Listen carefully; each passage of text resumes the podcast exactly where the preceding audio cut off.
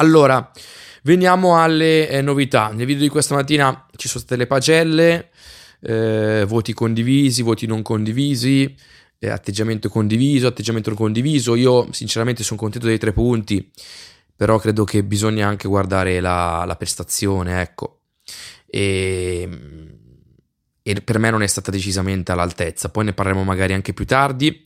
Però oggi tiene banco una bufera incredibile, una polemica clamorosa, attacchi clamorosi all'arbitro, di riflesso anche al Milan l'arbitro di Bello. Sulla prima pagina del Cosport c'è un chiaro riferimento polemico all'arbitraggio di Di Bello e al fatto che abbia favorito il Milan.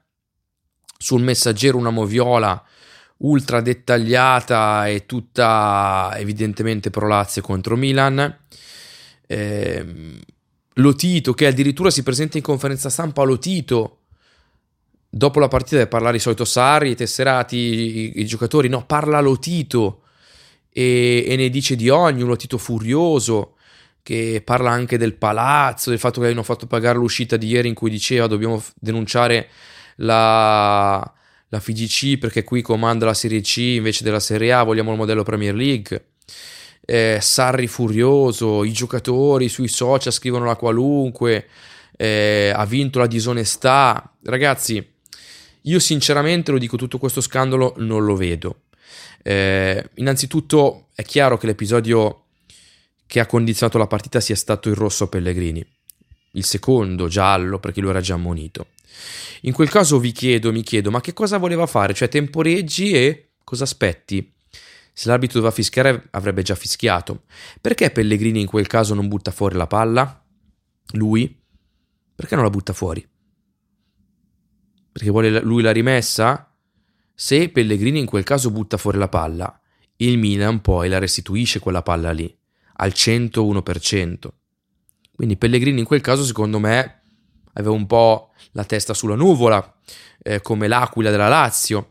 E voglio rinfrescare la memoria perché eh, carta canta 16 ottobre 2021 ne citavo anche questa mattina, non ricordavo questa frase. Eh, la Lazio affronta l'Inter, mi sembra che la batta 3-1. C'è un gol, se non sbaglio, di Felipe Anderson con Di Marco a terra. Sarri, due punti, aperte virgolette. Quando Di Marco resta in terra, la palla ce l'ha l'Inter. Se qualcuno doveva mettere fuori la palla, erano loro. Se qualcuno doveva mettere fuori la palla, erano loro. Facciamo copia e incolla, carta velina la palla ce l'ha il giocatore della Lazio, se qualcuno deve buttare fuori la palla, quello è il giocatore della Lazio Pellegrini. C'è poco da dibattere. Con un uomo per terra sono andati alla conclusione, noi abbiamo continuato a giocare, c'è un regolamento preciso. Queste scene si vedono soltanto in Italia, in Inghilterra si prosegue a giocare. Maurizio Sarri, dopo partita Lazio-Inter, 16 ottobre 2021, eh, che non è dieci anni fa, non è un regolamento diverso, non è, non è un'era geologica fa, è la stessa eh, eh situazione. E applichiamo, riportiamo e applichiamo all'episodio di ieri e quindi, caro Sari, certe scene si vedono soltanto in Italia, se qualcuno doveva buttarla fuori la palla era Pellegrini, eh, sono discussioni, c'è poco da dibattere, citando Maurizio Sarri. Mi stupisco di tutto questo Bailam, per il resto sì la partita finisce in 8 e dico caspita, però eh, diciamo che l'unico vero episodio che contesto secondo me è Gwendon Z, detto che se tu reagisci anche invece è stato espulso, lo ricordiamo, io avrei dato il giallo. La partita però era finita, quindi non ha inciso sul risultato. L'unico episodio che ha inciso sul risultato è quello, però ripeto, Pollo, sciocco, il giocatore della Lazio. Da regolamento deve essere l'arbitro a interrompere il gioco, altrimenti si gioca. Se tu sei furbo, o meglio, se proprio vuoi, butti fuori la palla e poi te la restituiscono, non succede nulla. Se stai lì, aspetti che, che scenda la stella cometa, fatti una domanda, dati una risposta, caro Sarri. Io sono convinto che Sarri se la sia presa nello spogliatoio con il suo giocatore. Gli avrà detto, ma anche tu che cosa fai? Sono sicuro al 100% almeno questa è la sensazione mia al 100%. E succede che comunque con poi ragazzi l'episodio di Megnan che esce, dai se quello è rigore non scherziamo nemmeno.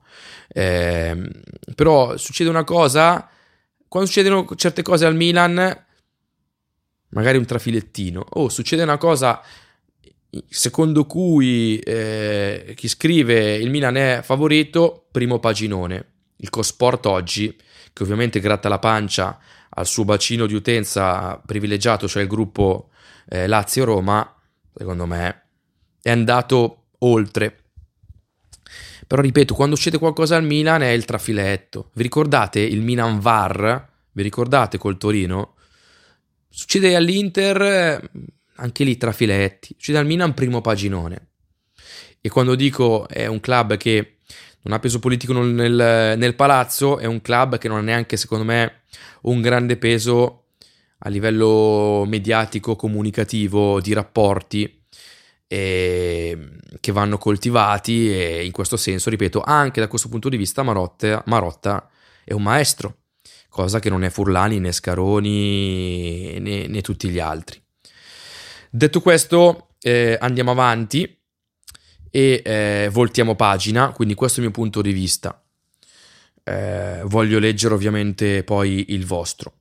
Voltando pagina, ci sono nuovi colpi di scena per quanto riguarda il tema stadio. Innanzitutto, ecco, il primo elemento riguarda il sindaco di Rozzano, dove l'Inter ci dice che farà lo stadio, dove Zang risponde a Cardinale eh, no, non vengo a San Donato perché noi siamo ben avanti su, San, su Rozzano.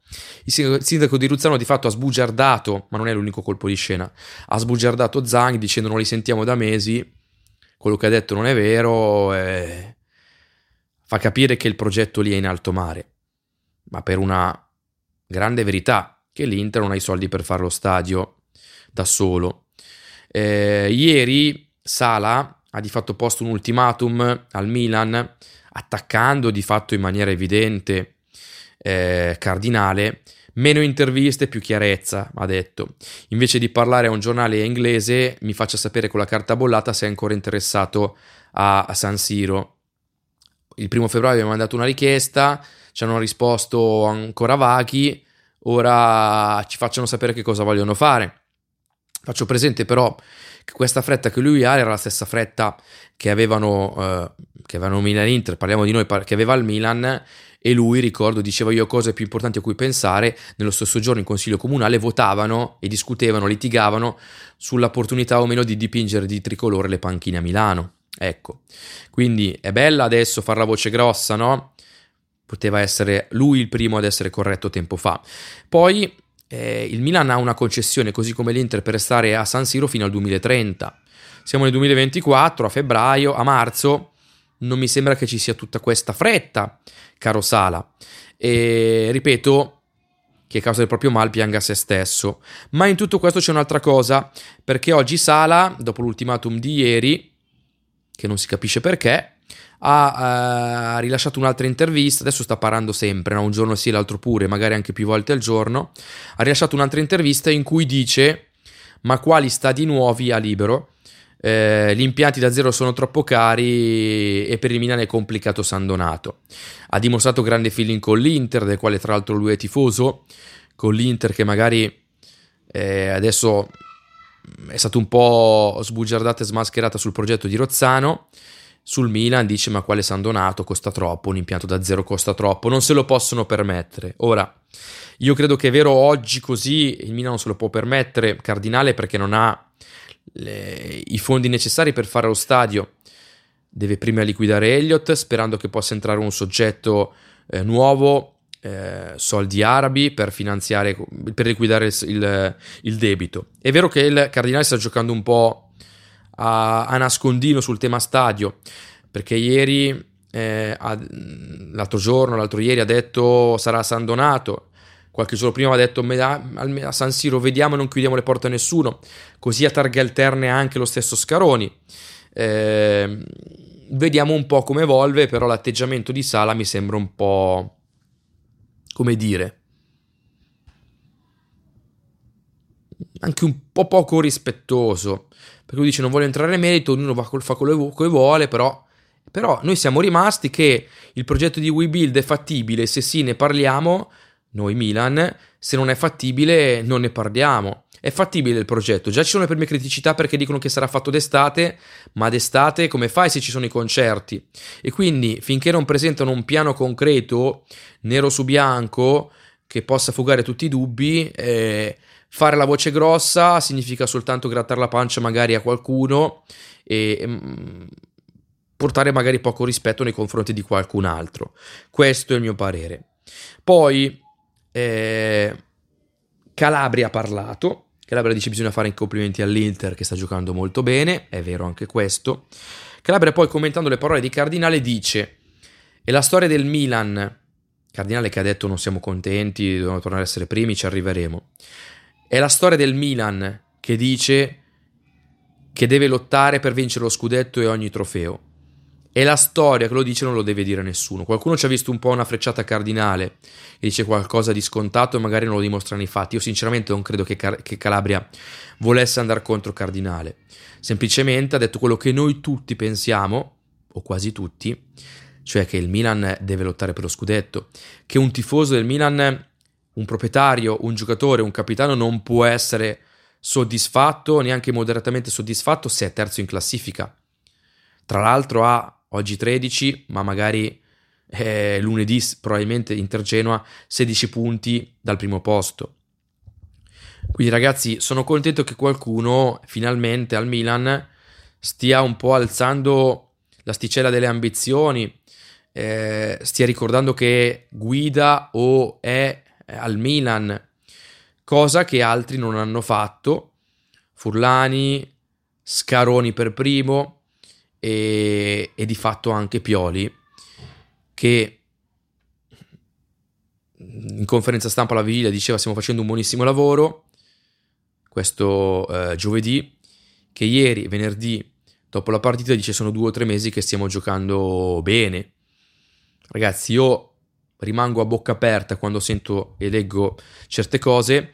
Mi ritrovo molto di più in Calabria che è un tesserato Milan che mette i puntini sulle. Il Milan deve lottare per lo scudetto per vincere ogni trofeo e non si può essere contenti di questa stagione. La vittoria di ieri, bene, però andiamo ad analizzarla, ragazzi. E le partite vanno anche analizzate. Io ero probabilmente quasi più contento dopo l'Atalanta perché abbiamo giocato bene, magari è un nuovo inizio rispetto a ieri che abbiamo vinto, abbiamo giocato obiettivamente male. E quindi Almeno questo è il mio atteggiamento. Poi c'è chi è contento della vittoria e va bene qualsiasi cosa. Io credo che anche Calabria sia un po' critico in questo senso. Quindi sono molto d'accordo con lui, meno d'accordo su quello che ha detto Pioli, soprattutto sulla prestazione e la proposta di gioco, che nel frattempo è diventata imbarazzante. Su questo però voglio esprimermi nel prossimo video, mi scateno, vi aspetto quindi un po' più tardi. Nel frattempo ditemi che ne pensate di tutto, delle polemiche, delle parole di Sare, degli episodi, che ne pensate, fate voi una moviola sul tema stadio, sala che eh, insomma inizia a essere un po' scontroso e di queste parole di Calabria che io vorrei scolpire su questa parete, se non fosse che mia moglie poi mi, mi, caccia di casa, non posso farlo, però scolpiamoli idealmente. Ditemi anche del microfono com'è l'effetto audio, commentate numerosi, lasciate un like, iscrivetevi da questa parte, vi rimando alle pagine di questa mattina, ma vi aspetto anche sul mio canale personale, qui sotto c'è il link, ci tengo tanto. Grazie, grazie, grazie, ci vediamo dopo.